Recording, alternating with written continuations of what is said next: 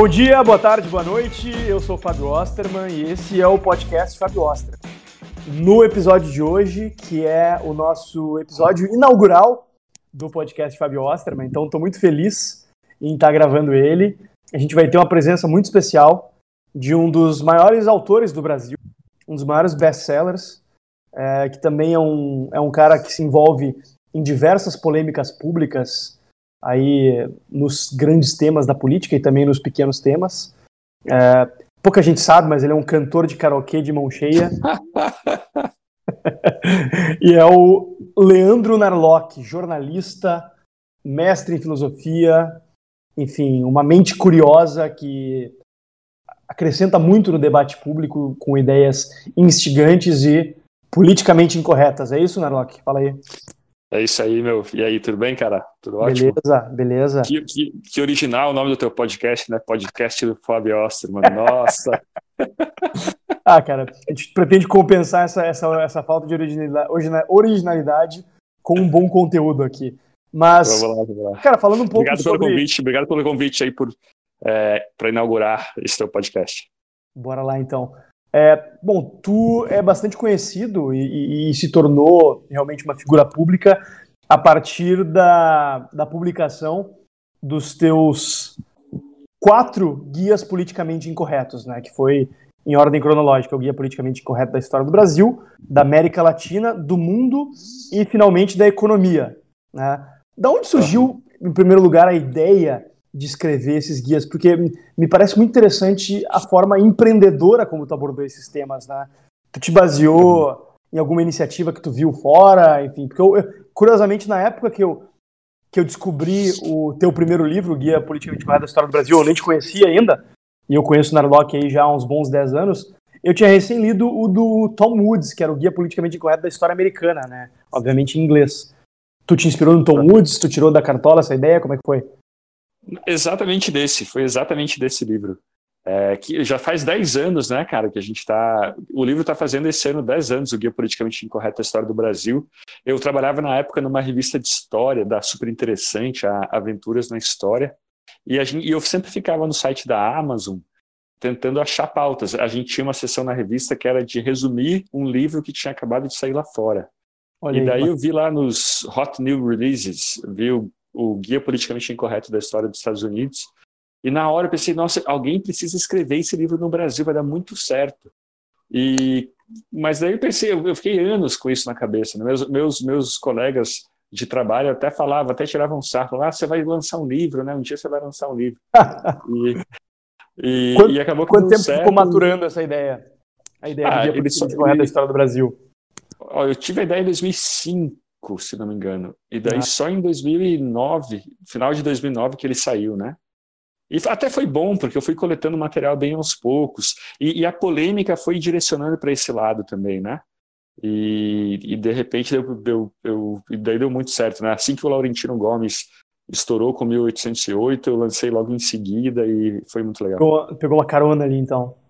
É, nunca tive dinheiro na minha vida, e de repente eu tinha muito dinheiro, era impressionante, era muito legal. E isso que você falou é verdade. É, eu escrevi o livro pensando, sim, em, em, em, ganhar dinheiro, claro que também em, em, participar do debate, esquentar o debate. E, e, e era um projeto, como eu trabalhava com, com, revistas, com a super interessante, a gente ficava muito pensando em capas que vendiam bem, o que, que as pessoas queriam ouvir, o que, que elas queriam ler, qual informação que elas estavam com necessidade e tal, né? E o que é muito interessante é que tu vê, é, tu, tu, tu vinha de uma intersecção de duas áreas que são geralmente refratárias a ganhar dinheiro, né? Que é o jornalismo e a história, a historiografia, enfim, a atuação como professor de história. Tu apanhou muito por ser, por não ser professor de história, aliás, porque é um meio bastante fechado, né? Que o pessoal é. acha que quem não é historiador não tem direito a falar, não, não respeita o lugar de fala deles, digamos assim. Apanhou, apanhou não, né? Eu ainda apanho toda semana, apanho muito do, do pessoal. É, então, cara, apoio muito. É, e geralmente a crítica é motivada. Eu, eu me tranquilizo. Já teve no começo, assim, 2010, 2011, teve historiador e jornalista que falou: olha, você errou aqui. Eu dizia, por exemplo, eu repeti um, um mito aí que muitos best-sellers, muitos livros, até muitos acadêmicos de história repetem, que não se falava português em São Paulo até começo do século XVIII. É, e um jornalista falou: oh, Isso aqui está errado, e isso aqui já tem uma tese nova mostrando. E eu, eu simplesmente corrigi na edição seguinte do livro. Né? Tu editou então, isso e atualizou a informação. E, é, exatamente. No, que outras, que outras informações tu, tu atualizou? Não, de grande, outra... sim, mais um, uma pessoa que eu chamei de, socio, de historiador, mas era sociólogo, uma cidade que era no, no, em Pernambuco, mas na verdade era na Paraíba, só mais detalhes. Né? Essa foi assim uma, uma, uma informação de mais contundência, mais consistência, né?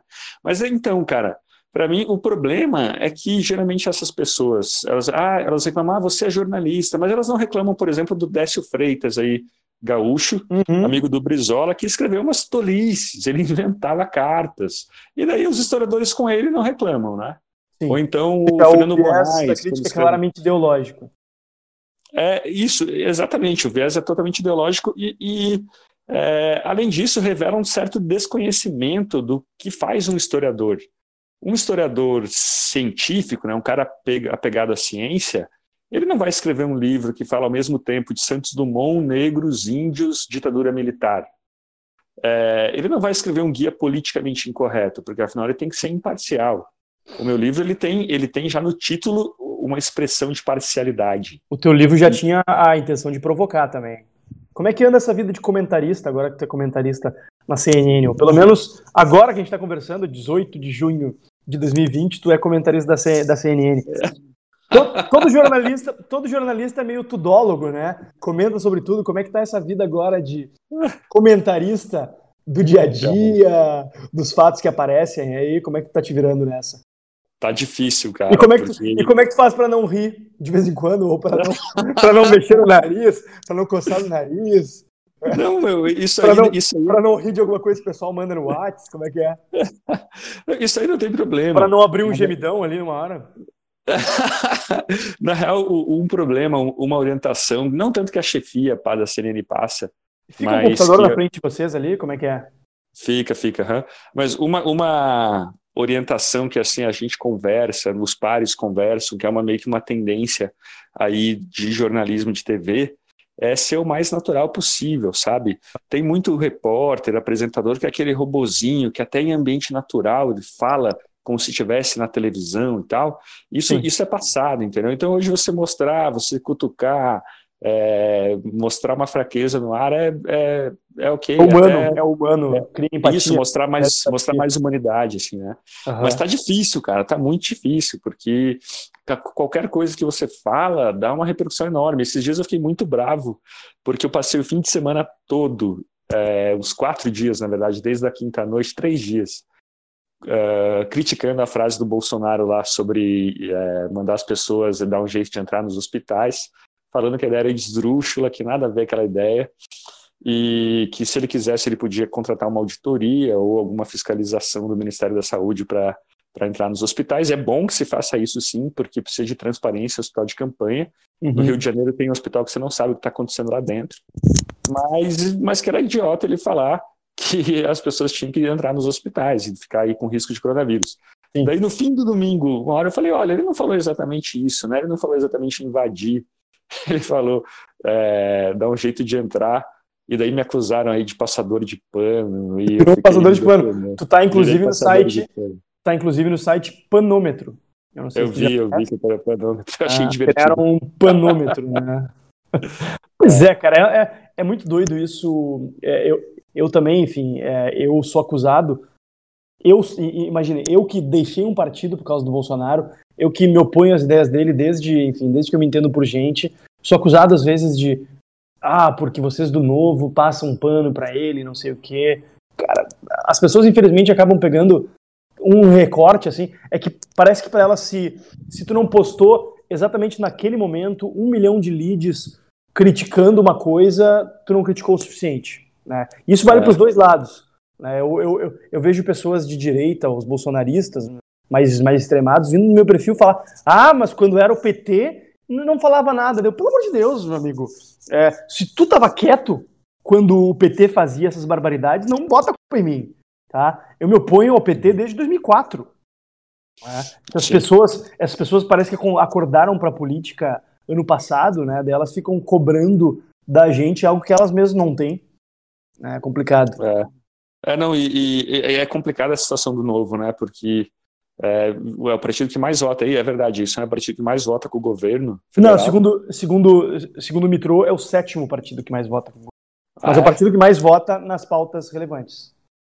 E, e, só que isso não significa concordar com o presidente, né? sim com propostas e tal. Exato, exato. A nossa visão é uma visão do que é melhor para o país e não o que é melhor ou pior para o governo. Né? A gente não tem uma posição de situação e nem de oposição a priori. Mas infelizmente no Brasil as pessoas têm dificuldade de entender isso. Né? Mas então tu não é um passador de pano. É isso? então, eu estava pensando sobre isso. Não, imagina, eu critico o Bolsonaro. Eu mais critico. É, o que, que tu acha do governo Bolsonaro? Então, vamos, vamos, falar sobre isso. Vamos falar sobre isso. O que tu acha do governo Bolsonaro?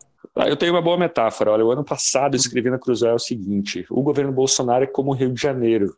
Ele é muito bom e muito ruim ao mesmo tempo. É, então, então, o governo Bolsonaro também é uma síntese do Brasil. o Rio de Janeiro, para mim, é uma síntese do Brasil, né? Do tem, Brasil. Tem, tem o que é de melhor e o que é de pior, mas eu não vejo tanto tanta coisa boa no Bolsonaro. Assim. É, não, então, mas o, isso que eu escrevi ano passado, eu escrevi isso ano passado e preciso dizer que é, desde então a parte boa ela vem diminuindo, né? A gente não tem Moro, tem sim uma parte boa. Acho que o Tarcísio, por exemplo, não tem um ministro da infraestrutura melhor que, que ele nas últimas décadas. Paulo Guedes é a mesma coisa. A gente conhece as pessoas que estão ali na lida com o Paulo Guedes todo dia e é difícil, eu não conheço gente melhor, entendeu? Sim. O mesmo Mansueto, que saiu agora, mas vai deixar um, um assessor parecido e tal. É, é, é, um, é nobre para o Brasil essas pessoas do Ministério da Economia. O Ministério da Agricultura também é excelente. E, mas aí a gente tem o Ministério da Educação, pelo contrário, é Hoje, é inclusive, quando a gente está gravando, foi anunciada a saída do ministro Weintraub. Sim, sim, agora, né? Acabou de ser. Acabou de ser anunciada. Tu acha que vem coisa pior por aí? Quando então, ouvirmos é... esse podcast, provavelmente já teremos um novo ministro da Educação. O, o, Bolsonaro já sinalizou que ele quer botar um, alguém parecido com o Weintraub, assim, de ideologia, né? Meu e Deus. isso é uma bobagem. O, o, Bolsonaro ele escolhe ministro da Educação como se estivesse escolhendo um encanador, entendeu? Será que ele escolhe encanador pela ideologia também? Acho que os canos dele devem ter problema em casa. Parece que ele pega o primeiro que aparece. além, de, assim... além de problema com filho, com, com conta, é. com dinheiro vivo, aí parece que ele tem problema, vai ter problema com encanador também, então. Hoje, inclusive. Encanador a gente, a gente escolhe melhor, na verdade, porque pode dar um problema muito grave você Sim, escolher exato, um encanador ruim. Né? Exato, ele escolhe muito pior do que escolhe encanador. Hoje, inclusive, é tá, tá, tá sendo um dia quente para o Bolsonaro, né? Demissão, exoneração, no caso do Weintraub, e também prisão do Queiroz. O que tá achando essa é. prisão do Queiroz? Aí? Não, é, é, engraçado, né? O Queiroz foi encontrado em, em foi preso em Atibaia, na casa do advogado do Bolsonaro e, do, da família toda, né? Mas é o cara que estava falando, inclusive na, na, CNN, esteve falando em defesa é. do Bolsonaro na questão do vídeo lá. Né? Então, é, coincidência aí, curiosa, aí, né? Não, aí pegou muito mal, cara. Aí foi uma é. bomba. Porque a, a gente estava aí, a gente estava aí o quê? Dois anos, um ano, e, um ano e pouco, querendo saber onde está Queiroz. E agora a gente descobre que ele está no escritório do, do, é, rapaz. do advogado do, do presidente. advogado do presidente da República, cara. Isso onde vai é parar isso? Não, não à toa que o Bolsonaro hoje passou, nem cumprimentou lá seus, seus eleitores no Alvorada, nada disso. Né? E mas é grave, cara. Não é assim, ó. É muito, é preciso ser muito poliana. Primeiro que a gente não precisa mais, até o, o Andreasa estava falando isso na rádio hoje, a gente não precisa mais falar de suposto, suposta rachadinha, porque o Queiroz já admitiu em carta para o Ministério Público que tinha uma, racha, uma rachadinha, mas ela, ela não era para corrupção, eles usavam o dinheiro para, segundo ele, para financiar apoiadores, representantes políticos externos, sei lá o quê. Mas assim, cara, é preciso assim uma benevolência cavalar para acreditar nisso, entendeu? É. Tu, acha, tu acha que esse pessoal que, que relativiza, ou mesmo que fica assim, não, vamos esperar maiores, maiores informações, maiores avanços na investigação, tu acha que esse pessoal tinha a mesma postura em relação ao Lula e a Dilma? É, tu lembra, não, lembra daquela noite que a gente estava no Rio de Janeiro palestrando? Em que foi, foram divulgados os áudios do, do, do, do, Lula do com a Dilma, aquele famoso áudio. Do... Nossa, esse dia foi inesquecível, né, cara? Estávamos lá no Rio de Janeiro, tomamos uma chuva depois lá.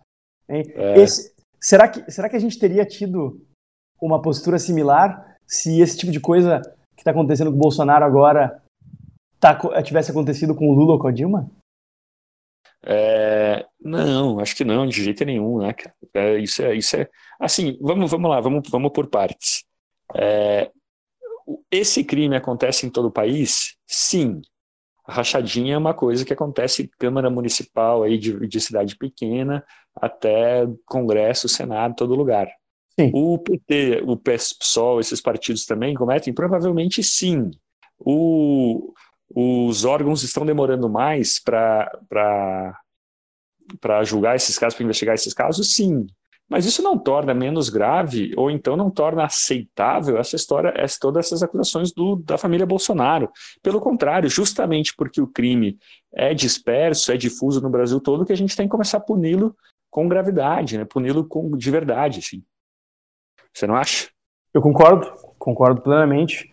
É, e, e, e, e, infelizmente a questão da rachadinha, a questão da rachadinha realmente é muito presente é, Brasil afora. É, eu, eu, eu, obviamente, não sei de, de nenhum caso na legislação, não teria, por óbvio, dever de denunciar, mas, é, enfim, se, se fala muito né, em, todos os, em todos os âmbitos. É, então, pois é. E eu, eu até já pensei em fazer uma coluna de jornal, cara, que era assim, ó, o, o funcionário fantasma da semana. Toda semana dar uma matéria sobre um funcionário fantasma do parlamento, parlamento brasileiro, assim, vai, sabe? Vai faltar semana, hein? Vai faltar semana. Mas vamos pensar. Vamos tentar analisar do ponto de vista mais pró-Bolsonaro possível, assim. Se vamos ver se a gente consegue tirar alguma alguma Fazer a interpretação mais benevolente possível a ele. É, que, que seria bom, olha, então os outros todos são corruptos também.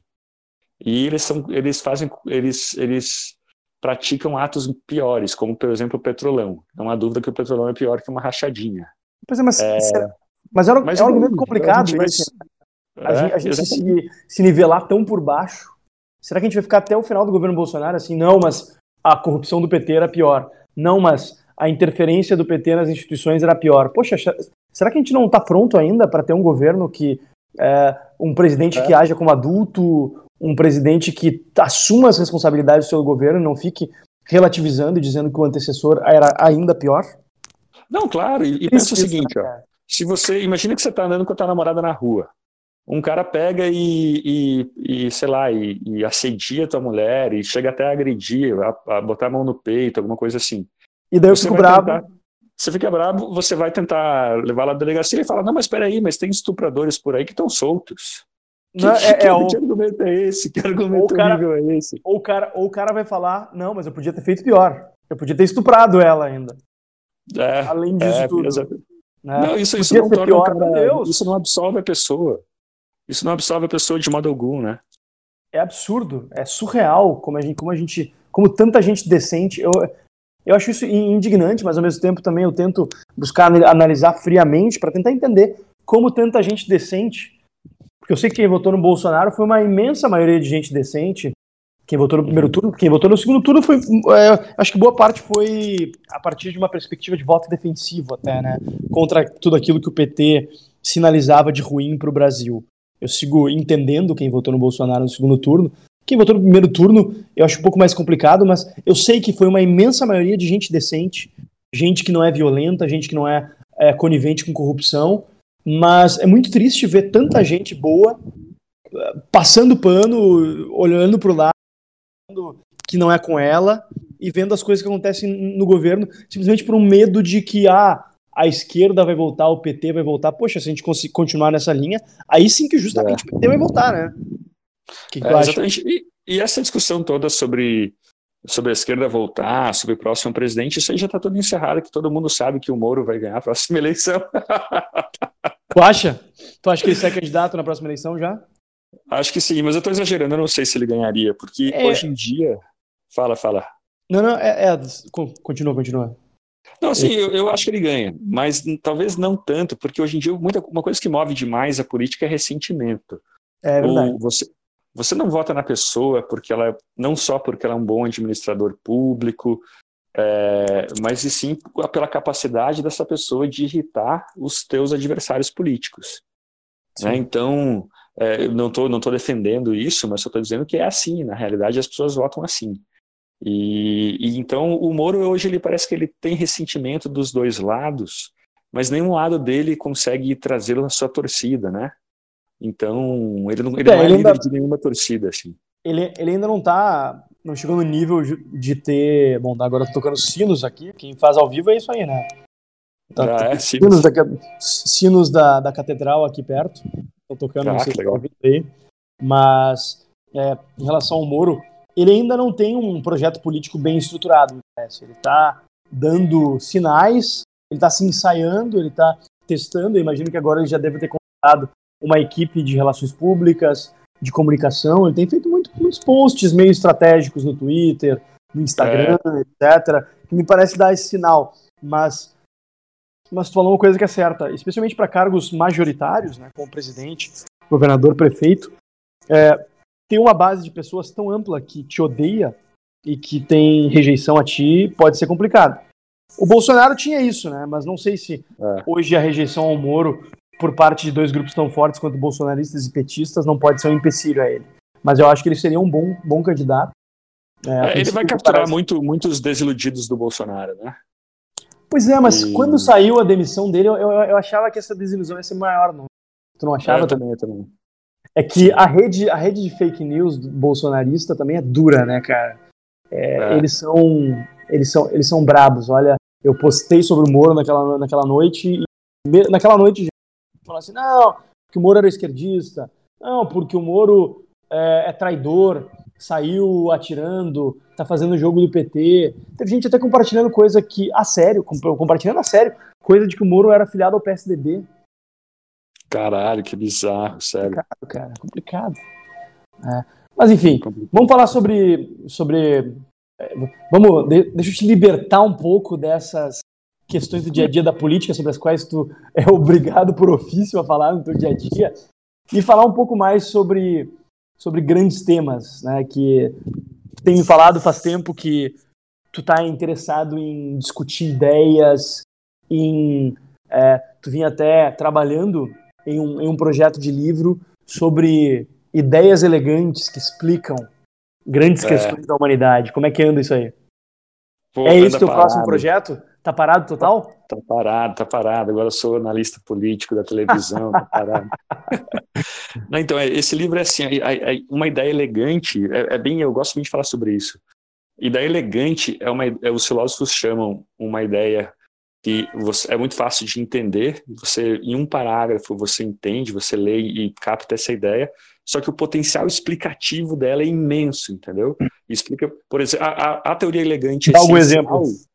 É a do Darwin, seleção natural. Uhum. No, no, no, no fim do terceiro capítulo da origem das espécies, o Darwin ele, ele fala: olha, em toda, toda espécie a população vai crescer ao nível que ela vai crescer mais do que existe de comida, e aqueles indivíduos mais adaptados ao ambiente vão gerar mais descendentes, mais descendentes e com o passar do tempo esses descendentes vão se tornar toda a espécie, né? Eles vão ter mais mais mais eles vão tornar, eles vão gerar mais filhos e vão se tornar e essas características deles vão se passar para todos. Então, é, esse pequeno parágrafo explica todas as todas as plantas, todos os animais, explica a gente, explica por que, que a gente tem semelhanças com macacos, né, porque os primatas existem, explica tudo, assim, então, é, e daí você tem, por exemplo, a, a mão invisível, a lógica da ação coletiva, a ideia do David Ricardo da especialização e da troca, né, que é uma ideia, assim, meio, que a gente liga pouco, na verdade, mas é impressionante como ela, eu vejo na televisão, assim, como, como as pessoas, cada uma especializada numa função, e, e, fazendo um intercâmbio, elas conseguem produzir uma magia, assim, sabe? É, é, mágico, né? Como o Matt Ridley, né? O autor do Otimista Racional, Grande ele livro. costuma dizer... É, quer? Grande livro. Grande Esse livro, né? Livro. Ele diz que o que o ser humano tem, tem a, a, especialização e troca, ela foi uma vantagem evolutiva. A nossa capacidade de se especializar numa função e depois trocar o produto do nosso trabalho pelo, pelo produto do trabalho de outros. E ele falou que isso está na nossa, na nossa genética, na nossa natureza. O nosso cérebro ele foi evolu ele evoluiu para favorecer a, o comércio, entendeu? A especialização e o comércio. Tá? Sim. Que outras, Legal, que, outras, que outras ideias, ideias elegantes tu pretende uhum. tratar nesse livro? Bom, tem também seleção sexual, que essa é mais complicadinha de falar, mas e tem o dilema do prisioneiro, né, cara, que explica muita coisa, assim, que é, é muito legal. Interessante, legal. E, bom, já que, já que tu mencionou aí alguns livros, quais foram os livros que te fizeram mudar, virar a chave, digamos assim? E como é que se deu, aliás, esse, esse processo? Eu já, eu já conversei uhum. contigo algumas vezes sobre isso, mas como é que se deu esse processo de alguém que é, veio, enfim, uh, alguém que foi estudante de jornalismo na UFPR, em Curitiba, não vem de uma família rica, é, veio com de uma base doutrinária de faculdade de esquerda, saiu, foi para São Paulo trabalhar. Como é que tu chegou nesse teu pensamento hoje? Que eu imagino que tu te considera um liberal hoje, né? Uhum, sim. É, não, não sou liberal, porque, não sou estatista. É, se, tu, se, se, tu, não te considerasse liberal, eu já ia ter que mandar essa, esse episódio do podcast para um certo grupo aí para fazer uma, uma, uma inquisição na tua participação do grupo. Um abraço para a turma do GGK aí. É isso aí. Não, então. É, Como é que cara, se deu essa história? Eu não sei direito. Eu, eu comecei, eu, eu, no começo, em 2007, eu li uma entrevista do Pondé na Folha sobre, sobre o conservadorismo britânico e ali me abriu a mente, assim, falei, caralho, cara. puta, pode falar palavrão aqui? Pode, pode, pode. Não, não, aqui é opinião e liberdade. E eu falei, cara, pode, dá pra existe, eu entendi a direita, porque aquela a ideia que as pessoas têm quando vêm de faculdade de ciências humanas é hum. a esquerda é o mal, a esquerda não tem proposta. A esquerda, né? Isso mudou hoje em dia, assim, mas eu lembro que a, a esquerda direita era a favor dos ricos. A direita, Como? a direita. Isso, isso, isso. A direita, falou a esquerda é a favor dos ricos. Ah, não, a ideia, não, a ideia a da direita... esquerda é que a direita era... era... o mal e a direita era a favor dos ricos. Isso, isso, isso é o que eu, o que eu a ouvi direita a favor. Na época. É, então. E, e, te formou em que ano, mais ou menos? Te formou em 2002. 2002. E daí, eu escrevi o primeiro livro sem conhecer muito liberalismo. Sim. Só depois de escrever, ali, três, quatro meses depois, que eu, o, eu, o Diogo Costa e o Bruno Garchaga me chamaram para um almoço na Augusta. A uhum. partir dali eu fui conhecer Milton Friedman. Cara, eu escrevi o primeiro livro sem conhecer Milton Friedman já tinha trabalhado é, em revistas muito tempo, tinha feito faculdade, não sabia o que era o liber, Liberdade para Escolher, sabe? O Free to Choose. Uhum. Assim. Livres para escolher na última edição. Né? Baita livros. livro. É, na, na, última edição tá como Livres para escolher. Recomendo demais esse livro, bom pra caralho. Ó, eu que em 2010. em 2010 mas pra, mas pra acontecer o Spotify botar o Ezinho de conteúdo explícito aí no, no podcast, ah. mas tá tranquilo. Manda ver. em, dois, em 2010, é, eu fui para um, fui convidado para o Fórum da Liberdade de Belo Horizonte. Até eu lembro. É engraçado isso que a homenageada, a grande homenageada daquele fórum era a Cátia Abreu. que tempos, hein? Eu tava lá é. naquele fórum, a gente trocou uma ideia. Eu lembro de ter visto lá meio, meio perdido, assim, meio, meio, perdido. meio desconfiado até. Daí lá tu tu comprou seis lições, né? Ou tu ganhou seis lições. Isso. E daí li no hotel e ah, subi pela parede, assim. o, o, seis lições foi muito é, revelação. Daí ali eu entendi o mundo, assim, sabe? É um livrinho muito bom para comunicar de forma rápida e fácil, né? É, isso, exatamente isso. E, e depois tu leu o quê? Cara, li o Nose, que eu adoro o Nose, que eu acho muito bom. O Anarquia e Utopia? Utopia. É. Mas aí uma leitura mais pesada, né? Sim. E daí, e hoje o meu guru, que eu já falei aqui, é o Matt Ridley, assim, o As Origens da Virtude. Agora ele, ele, ele lançou um livro muito bom, tô, tô, no, tô no meio dele, chamado How Innovation Works. Para quem lê inglês é muito bom, falando sobre inovação. Ah, bacana. Para mim, o otimista racional é, é uma bíblia. Para mim é, uma, é um livro base também. Então, para mim, o otimista racional é assim o, o grande livro para quem quer, quer ser introduzido no liberalismo quer e, e quer desfazer aquela visão negativa da história ou então das relações humanas. É, as ciências humanas hoje elas têm parece que um pessimismo uhum. programático. A gente, as pessoas ficam é, retratando a história como se ela fosse uma sucessão de humilhações, de, de episódios tristes, que é claro que aconteceram, né? a gente vai negar agora que aconteceu muita coisa, muita é, opressão no mundo, claro que não, né? Mas também teve, teve muita especialização e troca, muito comércio, muita empatia. As pessoas que tinham mais empatia, elas geralmente se deram melhor, né? Que conseguiam ver o problema dos outros e, e arranjar soluções para os problemas dos outros. Né? A prosperidade que a gente tem toda no mundo hoje, a gente tem que comemorar isso, sabe? A gente fica muito preso aí até talvez por questões políticas, né? a gente fica muito preso no que é ruim, no que é negativo, e tá e, e, e, esquece de festejar o mundo, festejar as conquistas do capitalismo. Do é um livro que não, é, não tem tanto esse endosso ao mercado, na verdade é o contrário, mas que também parte da, da, da perspectiva de que o grande avanço evolutivo da humanidade em relação ao resto foi a cooperação, é o Sapiens. O que tu acha é, do Sapiens?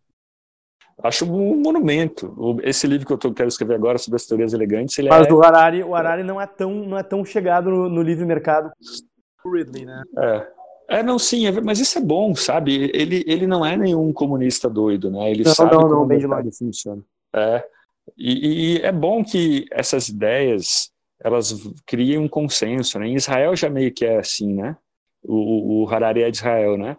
No. E talvez Austrália, Nova Zelândia também a esquerda desses países ela não é socialista, bolivariana. É mesmo disso. nos Estados Unidos, né? Exceto algumas é. figuras desviantes, tipo Bernie Sanders, o caso de Cortez, é, a, a, a, o Partido Democrata é um PSDB.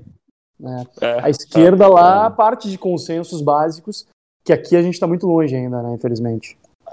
É. Aliás, é falando isso, né? tu, tu, Tu estiveste em Israel um tempinho atrás, né? Como é que foi a experiência? Foi um absurdo de legal, cara. Foi, foi muito legal. Israel é um lugar que tem é menor que Sergipe, menor que o menor estado brasileiro, e tem oito prêmios Nobel. É, os caras são é impressionante, assim, né? Eu, eu lembro, me marcou muito uma entrevista com uma conversa com um brasileiro emigrado, né, retornado para Israel, um, um judeu nasceu aqui, mas voltou para lá. E ele, ele é um venture capitalist, né? Estava contando sobre os casos, sobre as empresas em que ele investe. Uma delas é de um colírio. Enfim, é, é um colírio que você pinga no olho e aquela coisa de vista cansada para idosos, que a gente, claro, não sabe o que é. é aquilo desaparece, acaba. Mas okay. o. Mas e o cara falava assim, olha, é, eu tenho vergonha de falar para meus amigos que eu estou procurando um hospital privado particular para minha filha. Porque eles vão falar, porra, mas e a gente, cara? Você vai se arranjar e vai deixar a gente aqui para trás? A mesma coisa com escola, entendeu? E ali eu me dei conta que é, Estado, bem, de bem-estar social e tal, isso pode dar certo. Até pode dar certo, se for uma comunidade bem fechada. E pequena. Isso, como a. Israel, por mais que seja um país que tenha todos esses atributos, ainda é um país bem pequeno. Né? A população é. de Israel é o que? Uns 15 milhões? Não é, não me lembro, não me lembro. Mas. Mas Dinamarca, por exemplo, são 5 milhões. 5 milhões, pois Israel, é. Israel tá aqui, ó. 8,84 milhões, ou seja, menor que o Rio Grande do Sul e Paraná. Tamanho da, é, tamanho da Suécia, né? É um pouquinho e... menor, a Suécia são 9. E daí, ou seja, dá certo, dá nesses casos, né? Então, você tem que ter um sentimento por trás. E daí a gente a gente às vezes tenta imitar esses modelos, né? Com, falando, não, eles fizeram isso, então vamos fazer igual. E dá tudo errado. Deu errado no Brasil, deu errado na Índia e tal. Né? É que no Brasil a gente tenta tomar o atalho, né? A gente quer. A gente pega e olha países como Suécia, Finlândia, Dinamarca e pensa, poxa, eu quero ser que nem eles. Então eu vou fazer tudo o que eles fazem hoje.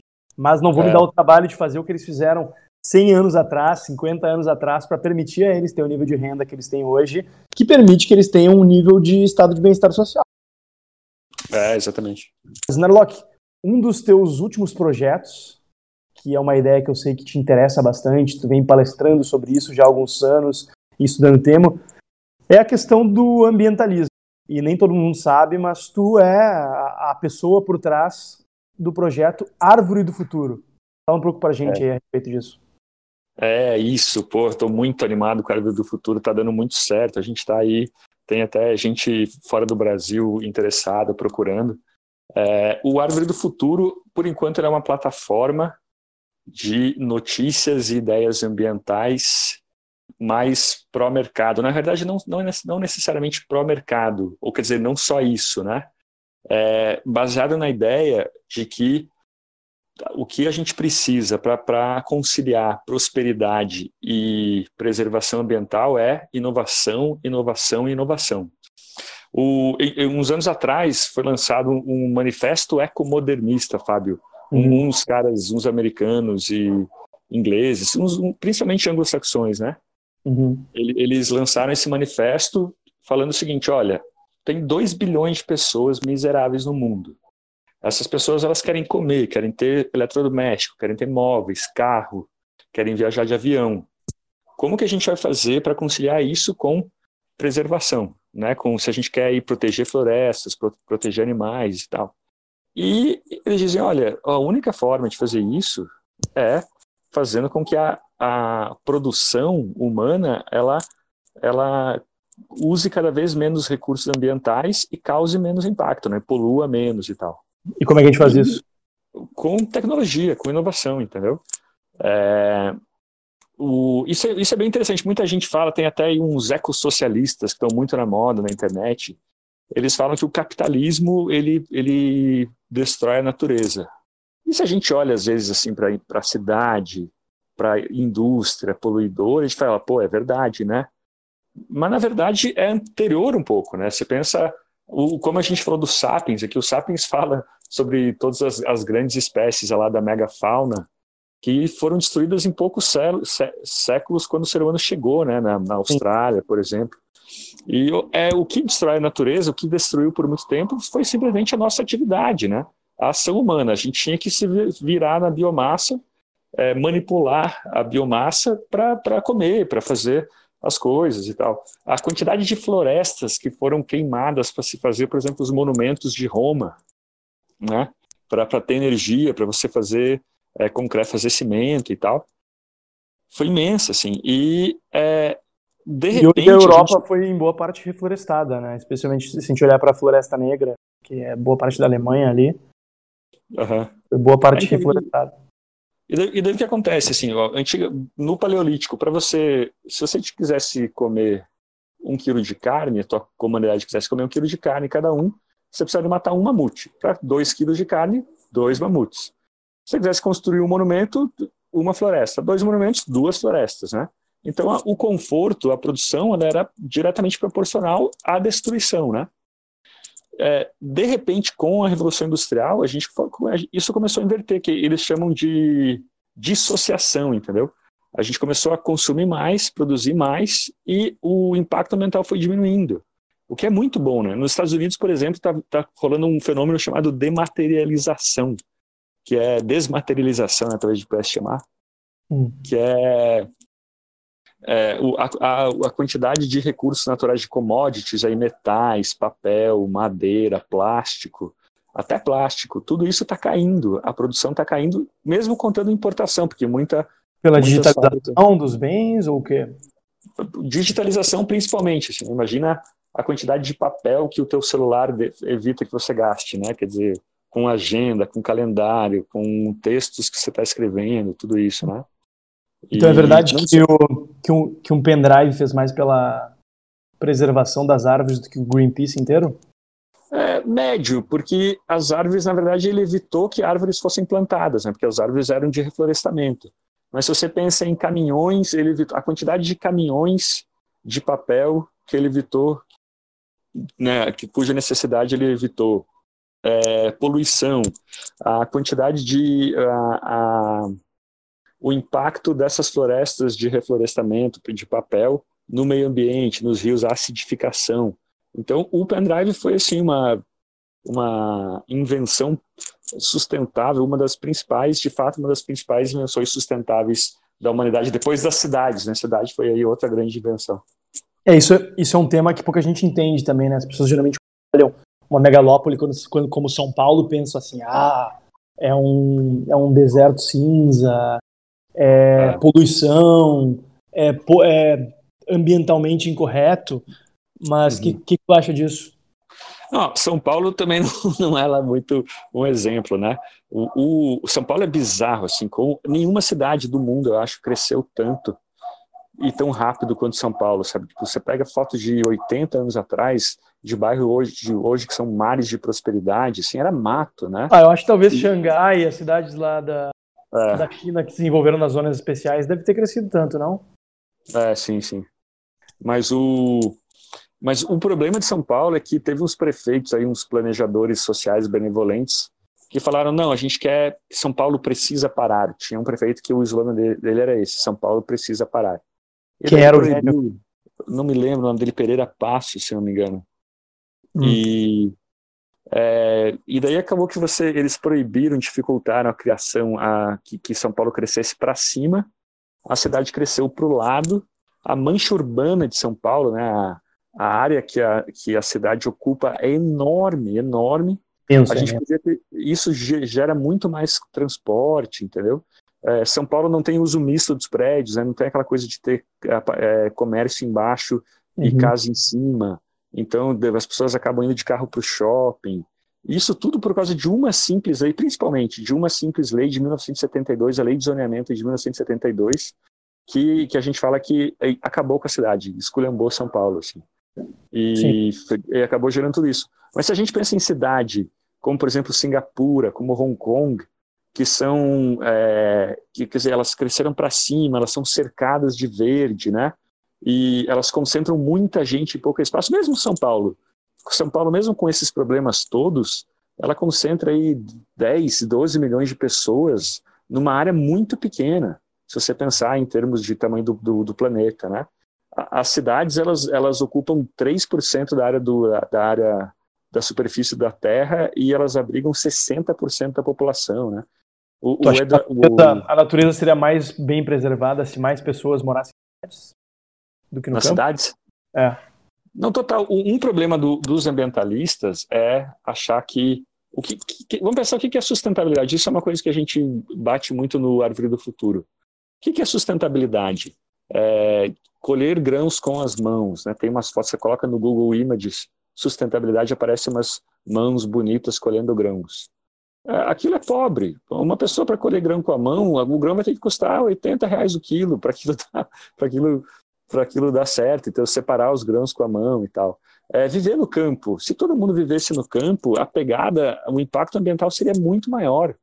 Né? E você você está aí. Imagina que você tem mil pessoas para para assentar em algum lugar.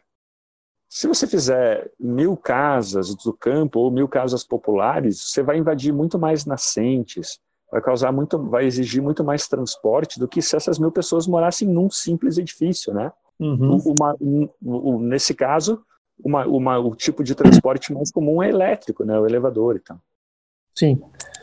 É, e, mas o, mas o debate sobre a causa ambiental no Brasil é muito infectado por essa perspectiva é, anticapitalista, né? Acaba sendo um problema. E quando a gente tem alguém que tem um viés um pouco mais de mercado, como a gente tem hoje no Ministério do Meio Ambiente, parece que ela, é, enfim, aborda a pauta da maneira pior possível, é, acaba é. comprando brigas aí e causa, é, enfim, problemas diplomáticos, como tem acontecido com, com, com o Fundo da Amazônia e com várias outras iniciativas internacionais que buscam ajudar o Brasil a, a preservar. Como é que tu vê isso? E como é que tu vê a atuação do nosso ministro do Meio Ambiente?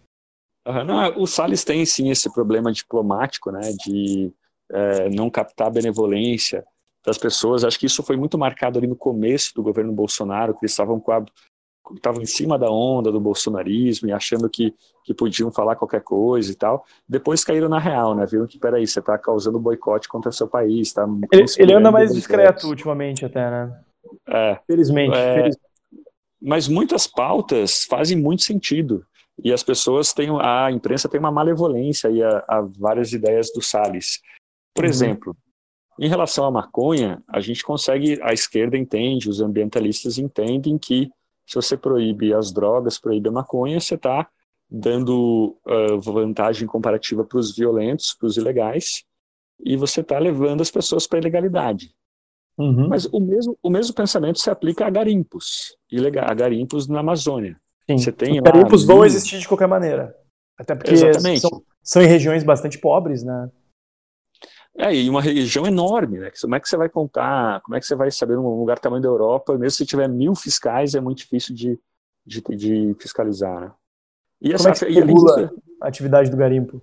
Não, então, daí, daí imagina se, quando, quando alguém propõe, como o Salles propõe, não, vamos tentar baixar as exigências de regularização de garimpos. Uhum. É, nossa, que escândalo, meu Deus. Gente, mas vocês querem deixar então como a Marina Silva deixou, como o, os outros ministros da, do meio ambiente deixaram, tá aí, tá aí legal, funcionou. É igual a guerra às drogas, a guerra ao garimpo, entendeu? Mas é, a diferença, teria, a diferença é que o garimpo... um pouco mais pragmático, né? O garimpo é um caso evidente de tragédia dos comuns, né? É, Para encerrar, Narlock, a gente tem, a, a, gente quer começar agora também, além de oferecer aos nossos ouvintes um bom papo conversa, sempre tendo esse tom informal que a gente teve no nosso episódio, também oferecer a eles sugestões de livros e de séries.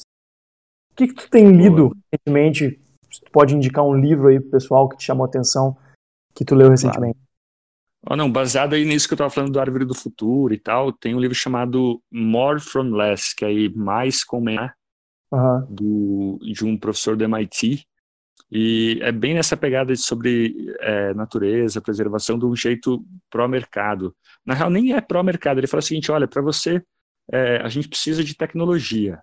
E o que é que faz as empresas investirem em inovação, em tecnologia? A vontade delas de uh, utilizar, é, de lucrar, de, de ter custos menores. Uhum. É, por exemplo, latinha de alumínio. Hoje, com, com a quantidade de alumínio que se usava há 20 anos, quando se inventou aí a lata de alumínio, é, para hoje, a gente teria. Vamos lá, vamos voltar, peraí. Vai lá, vai lá. É... Vai lá. aqui, aqui a gente vai fazer no, o máximo possível sem cortes, cara. Então. Bora, bora, bora. Inclusive, é... esse teu vamos voltar, eu vou botar só pra sacanear. Sério, tá bom. Vai lá, vai lá, vai lá, vai lá. Enfim, é, você, a gente usa hoje seis vezes menos alumínio numa latinha do que há 20, 20 e poucos anos, entendeu? É, por que isso? Porque os caras estavam preocupados com a natureza? Talvez sim, mas é mais porque eles queriam reduzir custos, entendeu? Então você investe em tecnologia para isso, né? Pra, pra até para dar oportunidade para as pessoas, para elas gastarem menos matérias-primas e tal. Oh, interessante. Então... O, o, subtítulo do livro que eu estou vendo ele é surpreendente história sobre como nós aprendemos a usar apropriadamente menos, menos recursos e o que acontece em seguida. Bem Isso, bacana. Pô, esse, esse, esse e todos os livros mencionados nesse episódio vão estar na descrição do episódio e na show notes aí que a gente vai lançar. Beleza, meu. E, bom, finalmente, uma sugestão de série que tu tem assistido e que te chamou a atenção ah. recentemente. O que, que tu sugere ah. pra gente aí? Tô acabando agora, tô no último capítulo do Morning Show lá da Apple, da Apple TV. É, ela, ela é bem assim, baseada na. Ah, recomenda, recomenda um negócio mais proletário, assim, Netflix, Amazon Prime, Apple TV, pô, cara, nem. nem que... Apple TV o pessoal não vai ter. Tu não assiste Assina Netflix? uma semana, assina grátis uma semana, ah, é? aí. E o negócio que é elitismo, que é elitismo. Como é que é o nome da série? Morning Show, The Morning, Morning Show. Show. É com a Jennifer Aniston. Aham, bacana. É sobre o quê? Então, é, é, um programa de TV, de jornalismo, assim, de manhã, e com um casal, só que daí o cara, ele é, o Steve Carell, ele é acusado de assédio sexual por meia dúzia lá das funcionárias do canal. Só que daí é legal, porque não é muito panfletário pró-feminista, entendeu? Meio que humaniza o cara e mostra que meio que todo mundo sabia no trabalho, mas por interesse próprio ninguém contava e tal. É bem, bem legal, bem divertido. Bacana, bacana, legal. Cara, eu queria te agradecer aí pela disponibilidade, pelo bom papo de sempre. Saudades da gente tomar uma cerveja aí e botar o papo em dia. Quando é, acabar né? essa, essa história de pandemia, a gente vai ter boas oportunidades. Então, quem quiser saber mais do Narlock, siga ele aí nas redes sociais ou ligue na CNN todo dia, é, das 7 às 7 até que horas? 7 a 1, das 7 a 1. 7 a 1. Um trabalhador brasileiro aí, pegando às 7 da manhã, todos os dias, inclusive feriados aí, para nos garantir sempre ideias provocadoras e provocativas no dia a dia. Valeu, cara. Grande abraço aí, tamo junto. Valeu, gente. Valeu, Fábio. Até mais, cara. Este foi o primeiro episódio do podcast Fábio Osterman. Se você gostou, siga o nosso podcast na sua plataforma preferida e compartilhe com seus amigos para fazer com que essa conversa chegue mais longe. Até semana que vem, um grande abraço.